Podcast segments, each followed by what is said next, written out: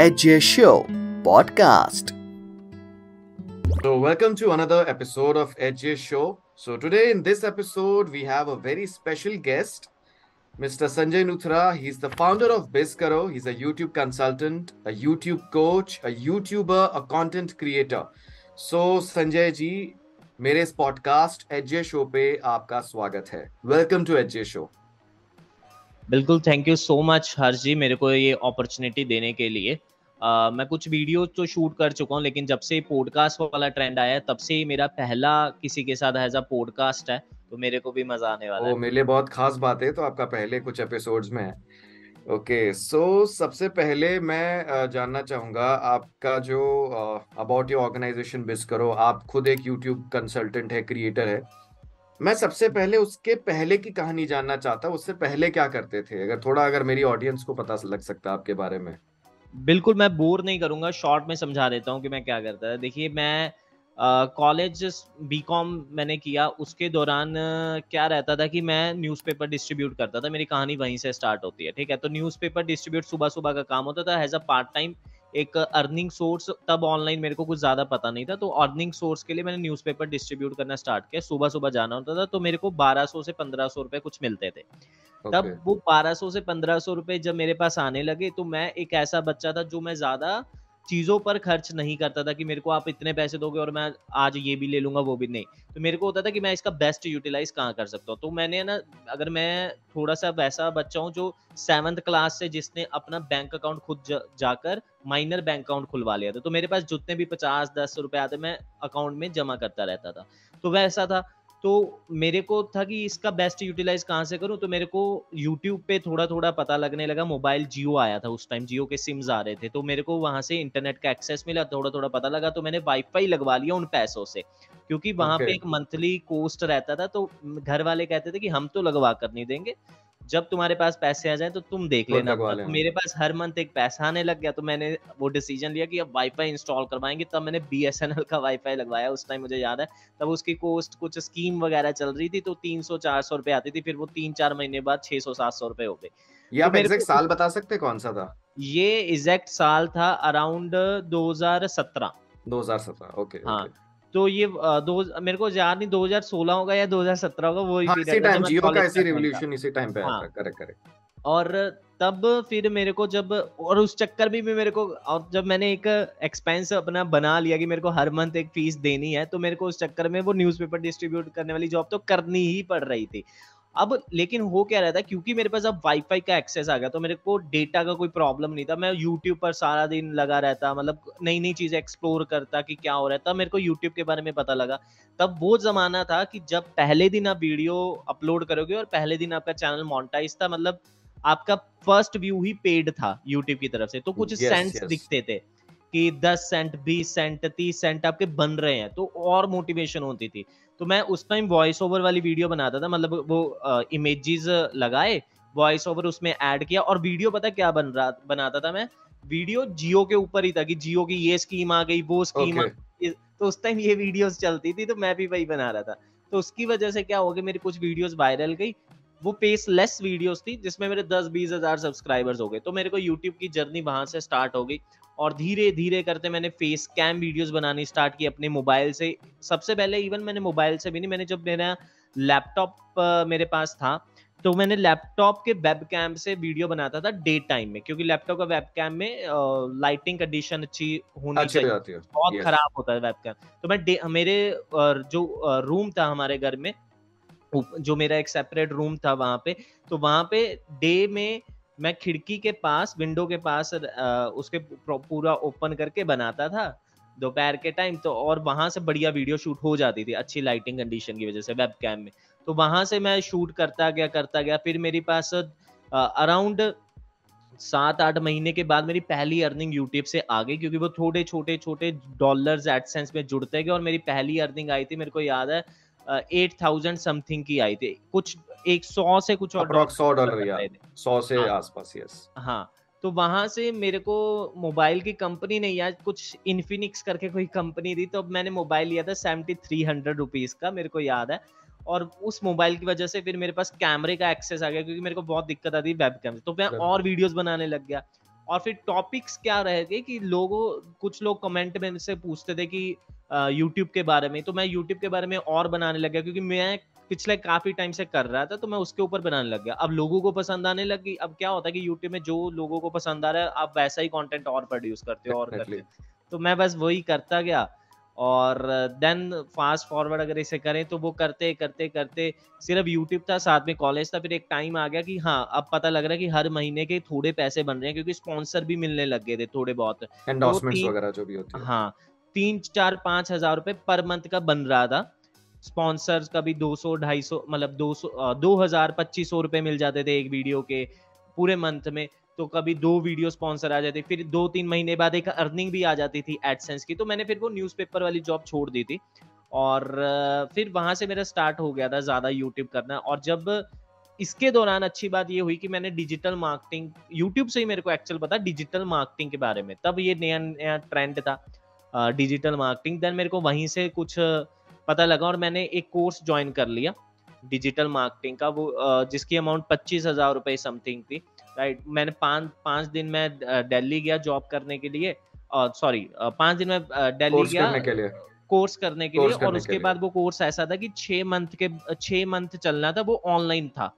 पाँच दिन की उन्होंने वर्कशॉप रखी थी कि आप इधर आओगे हम आपको समझाएंगे सब कुछ और फिर आप घर जाके अपना छः मंथ तक कर सकते हो। तो उस उस बैच में पाँच सौ छः सौ लोग आए थे पूरे इंडिया से, तो मैं उसमें था। और मतलब वो काफ़ी कमाल था मेरे लिए, लाइफ मतलब एक पूरा टर्निंग पॉइंट था क्योंकि मेरे को पता लगा कि अच्छा यार ये भी हो सकता है, मतलब एक पूरा करियर मेरे को अपना सामने दिख रहा था कि डिजिटल मार्केटिंग में, क्योंकि अभी तक इतना यू नो एक्सप्लोर नहीं हुआ था कि चीज़ें मेरे को सिर्फ यूट्यूब तक ही सीमित था। मतलब जब मेरे को चीज़ हाँ जब जब मेरे को चीज़ें समझ में आई देन फिर मैं डिजिटल मार्केटिंग करने लग गया, वेबसाइट बनाई, Facebook ad, Google ad, YouTube ad, तरह तरह की चीज़ें मैं करते गया करते गया। और क्योंकि एक अर्निंग सोर्स बन रहा था, वो थर्ड ईयर चल रहा आ गया था मेरा, तो उस दौरान जब मैं कॉलेज मेरा ख़त्म हुआ और तुरंत फिर ये हो गया था कि मेरे तीस चालीस आई मेरे को एग्जैक्टली नहीं याद, लेकिन मेरे चालीस हज़ार के समथिंग सब्सक्राइबर होंगे यूट्यूब पर। मैं काफ़ी वीडियोज़ एडिट कर चुका था उस उस दौरान तक। मैं एक एक टी शर्ट ड्रॉप शिपिंग का बिजनेस उस टाइम चलता था काफी ज्यादा, अब तो अब चलता है, मतलब उस टाइम मैं कर कर लिया था मैंने कर लिया था हाँ। वो ड्रॉप शिपिंग का बिजनेस था, वो भी मैंने किया था। उसके चक्कर में मैं ड्रॉप शिपिंग वाले बिजनेस के चक्कर में मैंने फेसबुक ऐड पे स्पेंड किया था उसकी सेल्स लेकर, शॉपिफाई के जरिए किया होगा, शॉपिफाई के जरिए ओके। और मैं यूट्यूब पे था तो गूगल एड्स वगैरह से अपनी वीडियोस प्रमोट करता था, तो वो उसके रिलेटेड बहुत सारी वीडियोस बनाता था, तो मेरे को गूगल एड्स यूट्यूब एड्स का भी अच्छा ना।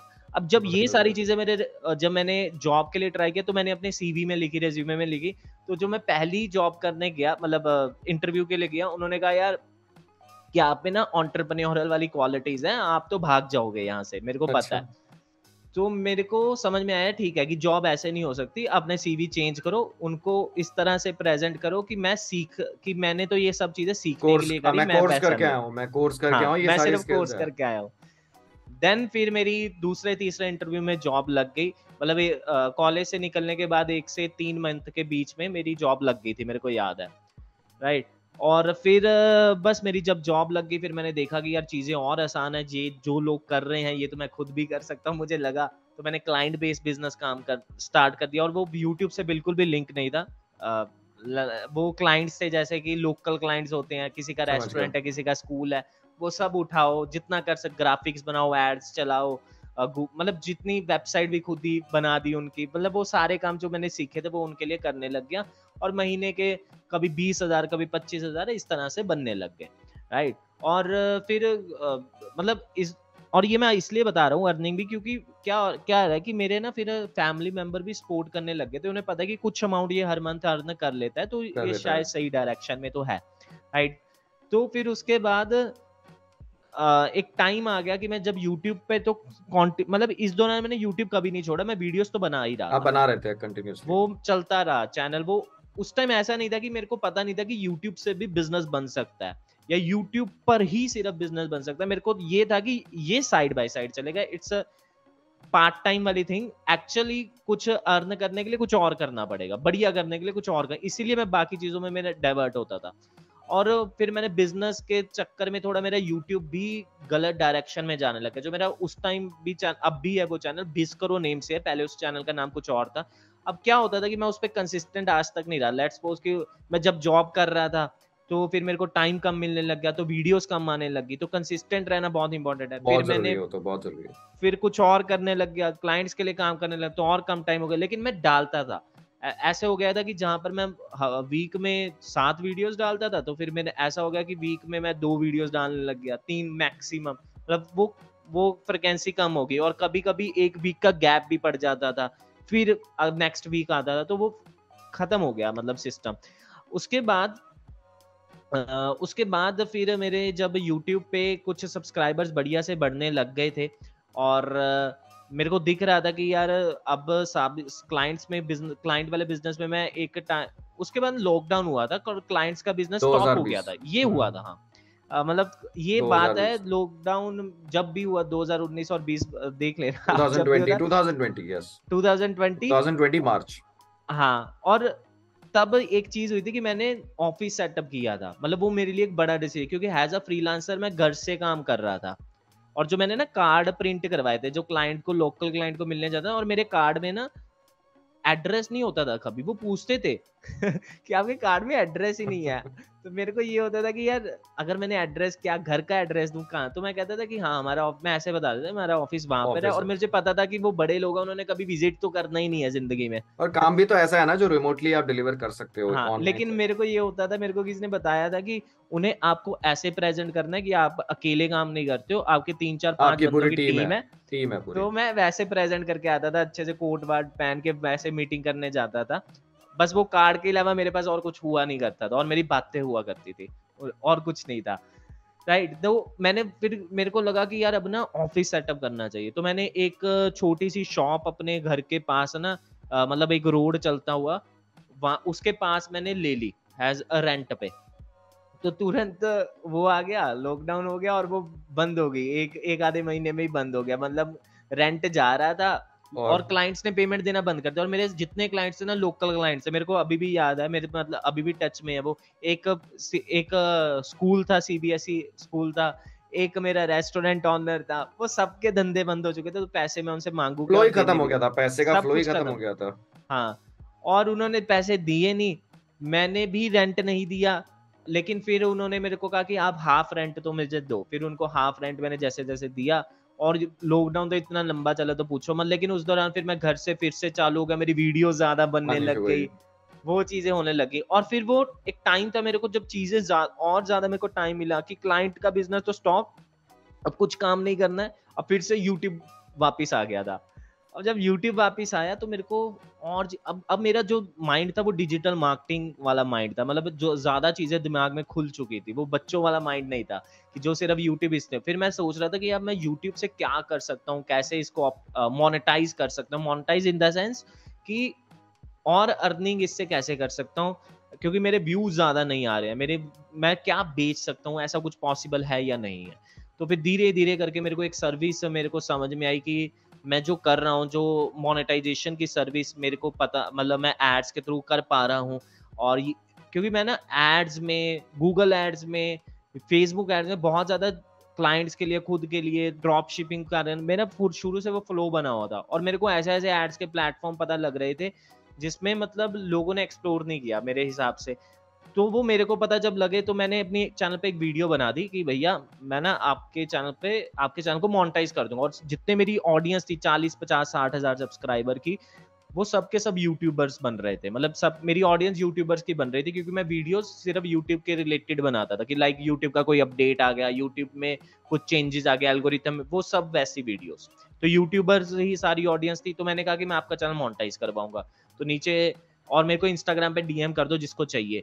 तो उन्होंने डीएम किया, मैंने पहली डील क्लोज की इंस्टाग्राम पर। तो वो जर्नी चल पड़ी इंस्टाग्राम से डीएम पे क्लोज करने की, और वो बिजनेस आ रहा था यूट्यूब से। तो मैं एक वीडियो बनाया, दो वीडियो बनाया, फिर उसके रिलेटेड और वीडियोस बनाए, और फिर मेरे को क्लाइंट मिलने लगे कि हमारा भी कर दो, हमारा भी कर दो। देन मैंने उस चीज़ को और, फिर लॉकडाउन खत्म हो गया, मैंने उस चीज़ को और ऑटोमेट किया, राइट।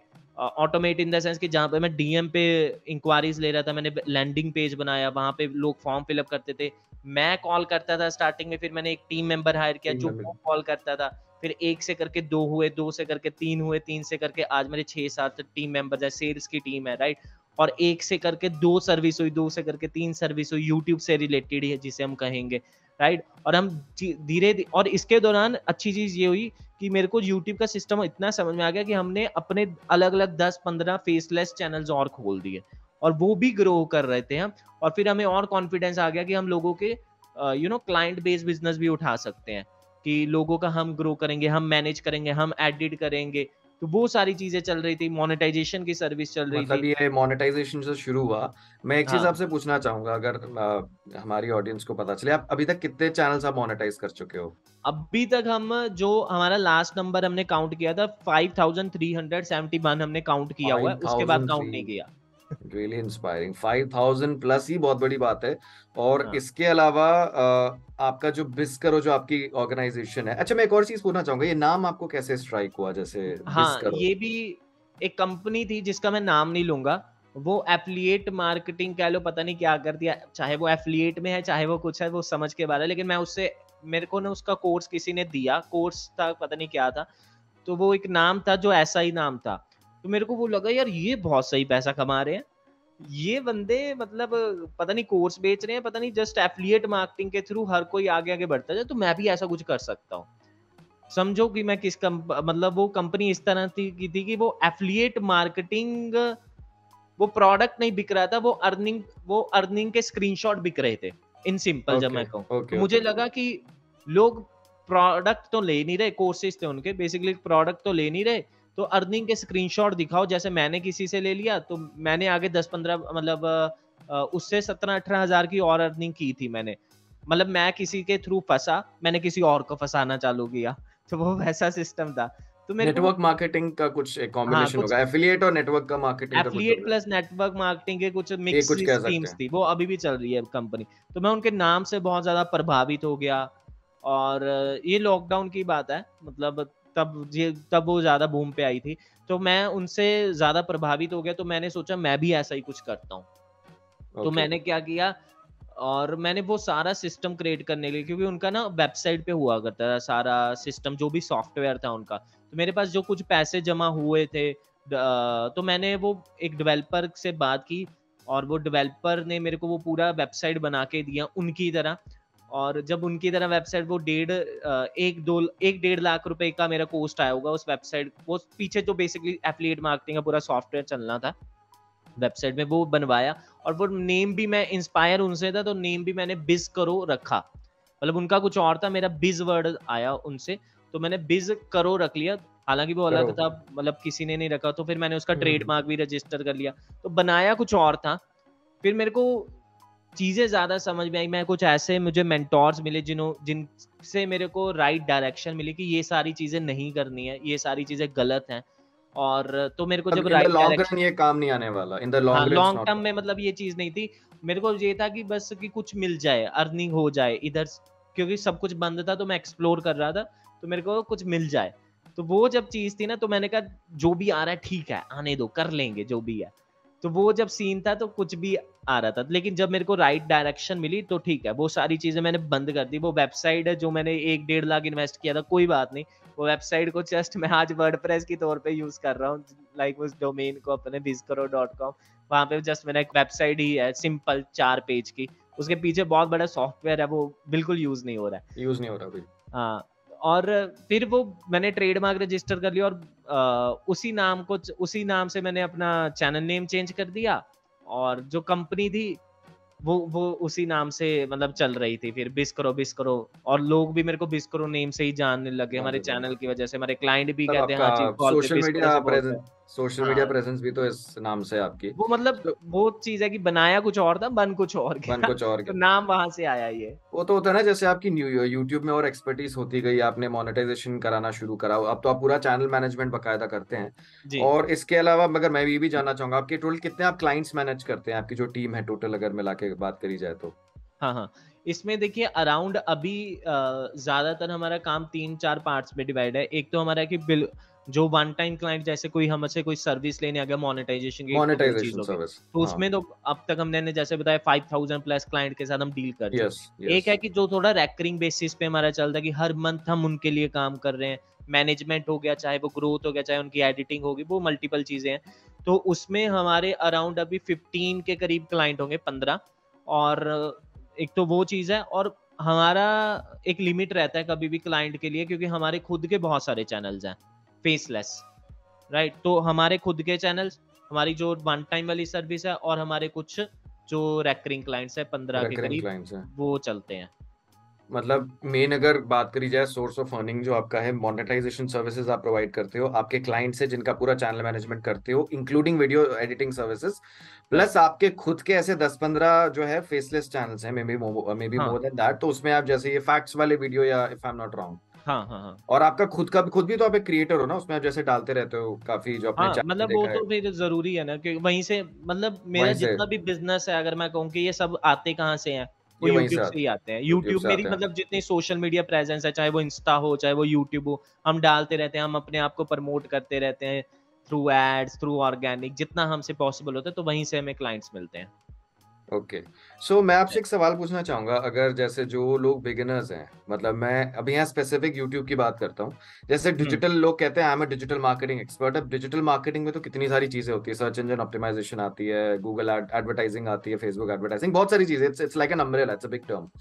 अब अगर स्पेसिफिकली बात करी जाए, जिसको मैं दो सवाल मैं दो पार्ट्स में पूछना चाहूंगा। पहली बात, अगर यूट्यूब कंसल्टेशन में महारत बनानी है तो क्या करना चाहिए? ठीक है, जो आप हमेशा, मैं आप मतलब हल्का से एक इंट्रो भी देता हूँ कि आप कहते हैं हमेशा कि अलग अलग चैनल्स पे काम करो, उससे आपका जो है आ, मतलब इसमें आपका एक्सपर्टीज बढ़ेगी। First part. Second part is that, अगर जो बिगिनर्स है, जो इस तरफ इंस्पायर मतलब इस तरफ एक they are looking ahead to make a career in this, तो कमाई का पोटेंशियल इसमें कितना है? अगर सिर्फ अगर हम क्लाइंट्स की बात करें, कंसल्टेशन की बात करें, तो दो पार्ट्स में अगर आप इसका जवाब दे सकते हैं।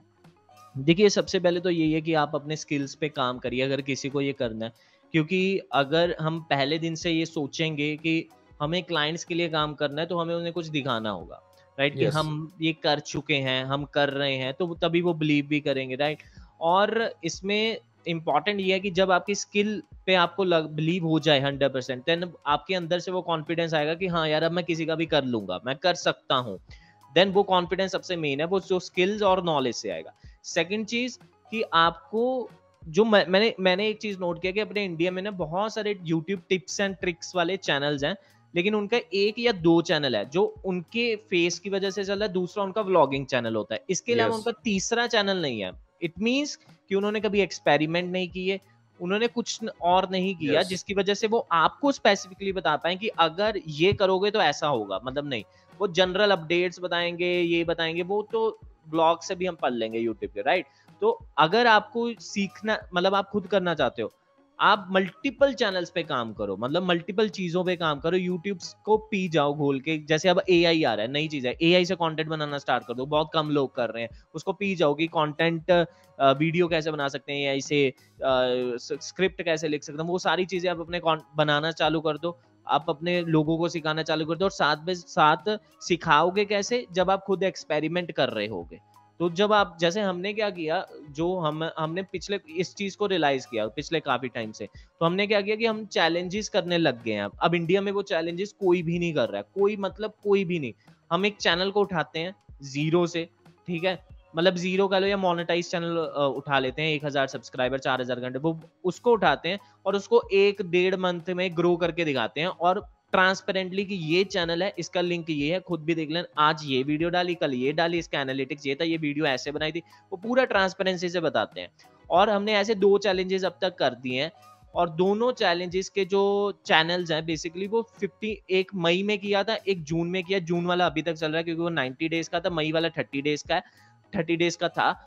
मई वाले को हमने पचास हजार सब्सक्राइबर तक ग्रो किया एक मंथ में, और जून वाले को अभी वो हो चुका है सिक्सटी फाइव थाउजेंड चल रहा है, राइट। उस वो चैलेंज अभी भी चल रहा है, पंद्रह बीस दिन उसके पड़े हैं। तो बेसिकली जब आप ऐसा करते हो तो एक तो आपके अंदर आपको अपना पता लग जाता है कि हाँ आप कितने पानी में हो।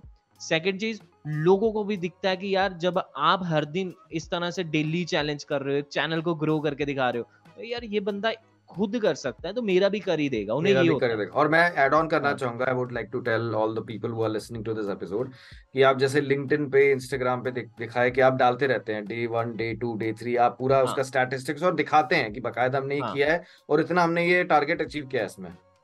राइट राइट राइट वो हम हर दिन डालते ही डालते हैं। मतलब अब ना मेरे को थोड़ी अब हाँ, आदत हो गई है, मैं अपनी टीम से भी बात कर रहा कि अब ये पंद्रह दिन वाला चैलेंज खत्म होगा तो एक और चैलेंज स्टार्ट करना है मतलब वो क्या होगा वो भी है, मतलब करते जाइए जितना आप। और इसमें क्या कि वो चैलेंज एक्चुअल में चैलेंज आपके लिए होता है क्योंकि आपको करके दिखाना है, आपका पूरा एक यू you नो know, लोगों के सामने पूरी एक इज्जत आपकी पड़ी होती है कि कि ये बंदा की बेइज्जती होगी या तो या तो ये कर, तो कर जाएगा या कर जाएगा वो। हाँ, उसमें गट्स भी लगती हैं। अब यही हमने मैं अपने मैं योगेश से बात कर रहा था तो हमने सोचा कि हमने ना हम ना ये चैलेंज ना दूसरे यूट्यूबर्स को भी देंगे, फिर हमने सोचा नहीं यार वो ना एक्सेप्ट ही नहीं करेंगे क्योंकि योगेश मैं ऐड करना चाहूंगा जो आपकी टीम के जो वीडियो एडिटर है योगेश जी, तो मतलब आपके अंदर ऐसा होना चाहिए कि कॉन्फिडेंस होना चाहिए कि अगर आपको खुद करना है तो आपने दस चीजों पर काम किया हो अलग अलग, फिर आपके अंदर कॉन्फिडेंस आ जाएगा। हाँ, और फिर आप मतलब क्लाइंट्स तो बहुत छोटी बात है, आप, आप आपके अपने चैनल्स पे आपको इतना रेवेन्यू और आपको उसको मोनेटाइज करने के आज आज यूट्यूब को या किसी भी सोशल मीडिया को मोनेटाइज करने के हजार वेज हैं, कोर्सेज हैं, डिफरेंट डिफरेंट बहुत सारी चीजें हैं, वो आप कर सकते हो।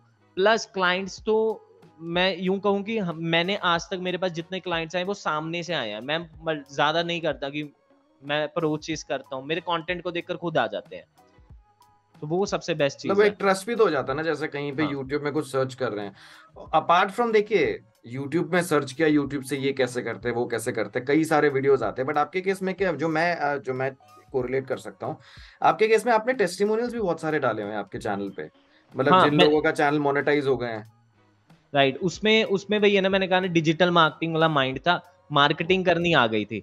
अब मार्केटिंग yes. करने आ गई, जब समझ में आ रहा है लोगों के फनल्स समझ में आ रहे हैं कि लोग कैसे काम कर रहे हैं तो अपने फनल्स तो बहुत बढ़िया बनाएंगे। तो उसमें सबसे इम्पोर्टेंट था कि टेस्टिमोनियल तो ज्यादा से ज्यादा होने ही चाहिए। ट्रस्ट इसी से बैठता है डेफिनेटली। हाँ, और आ, हमारे टेस्टिमोनियल्स की बात कीजिए तो हमारे पास कम से कम अभी वन थाउज़ेंड प्लस टेस्टिमोनियल्स हैं, मैं उसे कम yes. ही समझता हूँ, मतलब वीडियो टेस्टिमोनियल जिसे हम कहेंगे। मतलब अगर कोई पर्सन हमारे पास आया लेट्स सपोज और वो कह रहा है कि उसको ट्रस्ट नहीं है, हमारे पास कितना मतलब उसको दिखाने के लिए है कि अच्छा आपका कौन सा चैनल है, रुको वो कहेगा कि मेरा कुकिंग चैनल है, ये देखो पचास टेस्टिमोनियल कुकिंग के जिन्होंने हमसे करवाए, जाके आप इनका चैनल भी चेक कर लो, इनसे पूछाओ जाके कि हमने इनके लिए किया है कि नहीं, ये मतलब वो तभी कन्वर्ट हो जाएगा। तो टेस्टिमोनियल तो बहुत इंपॉर्टेंट है। आजकल जो होता है ना, जैसे ऑनलाइन एक ऐसी चाहे डिसीजन मेकिंग की बात करें, एक ऐसी कहानी आपके सामने हो, एक ऐसी केस स्टडी आपके सामने हो कि आदमी ट्रस्ट कर सकता है कि हाँ यार ये बंदा काम करके देगा डेफिनेटली। तो हमें दोबारा उसी चीज पे आना चाहूंगा। अब जैसे अब आप बात करते हो क्लाइंट्स की, तो जो लोग यूट्यूब में अपना career not just as a YouTuber but as a as an expert अपना जो करियर बनाना चाहते हैं, अगर हम अर्निंग पोटेंशियल की बात करें कि लोग uh, क्या अलग अलग तरह के क्लाइंट्स कितना amount they are willing to spend on this particular thing YouTube services के तौर पर, इसमें देखिए पोटेंशियल बहुत ज्यादा अच्छा है। ठीक है, पोटेंशियल मतलब बहुत कमाल का है। अगर मैं खुद की बात करूं तो हम अच्छा कर रहे हैं, सिक्स फिगर्स में कर रहे हैं, लेकिन बात यह है कि अब हमें समझ में आता है कि लोग हमसे भी ज्यादा कर रहे हैं। तो अगर मेरे को समझ आ रहा है कि लोग सिक्स फिगर से भी ज्यादा कर रहे हैं तो आप सपोज कीजिए कि कंसल्टेंट का बिजनेस, मतलब यूट्यूब कंसल्टेंट का बिजनेस और ज्यादा कितना ये ऊपर तक जा सकता है। अब किसी को अगर हाँ अगर आपकी ये सोच है कि सौ करोड़, दो सौ करोड़, चार सौ करोड़ की कंपनी बनानी है, तो मेरे को अभी तक मैं उस स्टेज पे नहीं पता पहुंचा हूं कि यहाँ से इस चीज से ये बन सकती है या नहीं बन सकती है। लेकिन अगर आप एक बिल्कुल फ्रेशर हैं, आप ऐसी स्टेज आज में आप मेरे को ऐसे माइंडसेट से पूछ रहे हैं कि क्या मैं महीने के दो लाख तीन लाख चार लाख पांच लाख कमा सकता हूँ इंडिया में बैठकर इस बिजनेस से जो आप कर रहे हो, हाँ आप कमा सकते हो। मैं इनफैक्ट ये कहूंगा कि आप साल के इससे एक दो करोड़ तक, मेरे को अभी समझ में आ रही है कि ये एक दो करोड़ तक साल तक आपको दे सकता है। उसके ऊपर कैसे होगा, उसके ऊपर अभी मेरे को चीजें एक्सप्लोर करने की और जरूरत है, तब मैं आपको नेक्स्ट पॉडकास्ट में वो सारी चीजें बता पाऊंगा। ये चीज sky is the limit. Okay, nice nice. So Sanjay ji, it was great to have you on my particular podcast, और अभी हमारा एक और पार्ट इसका बाकी है, उस पे हम जल्द आते हैं। And thank you so much for being a part of this show. Thank you, thank you so much.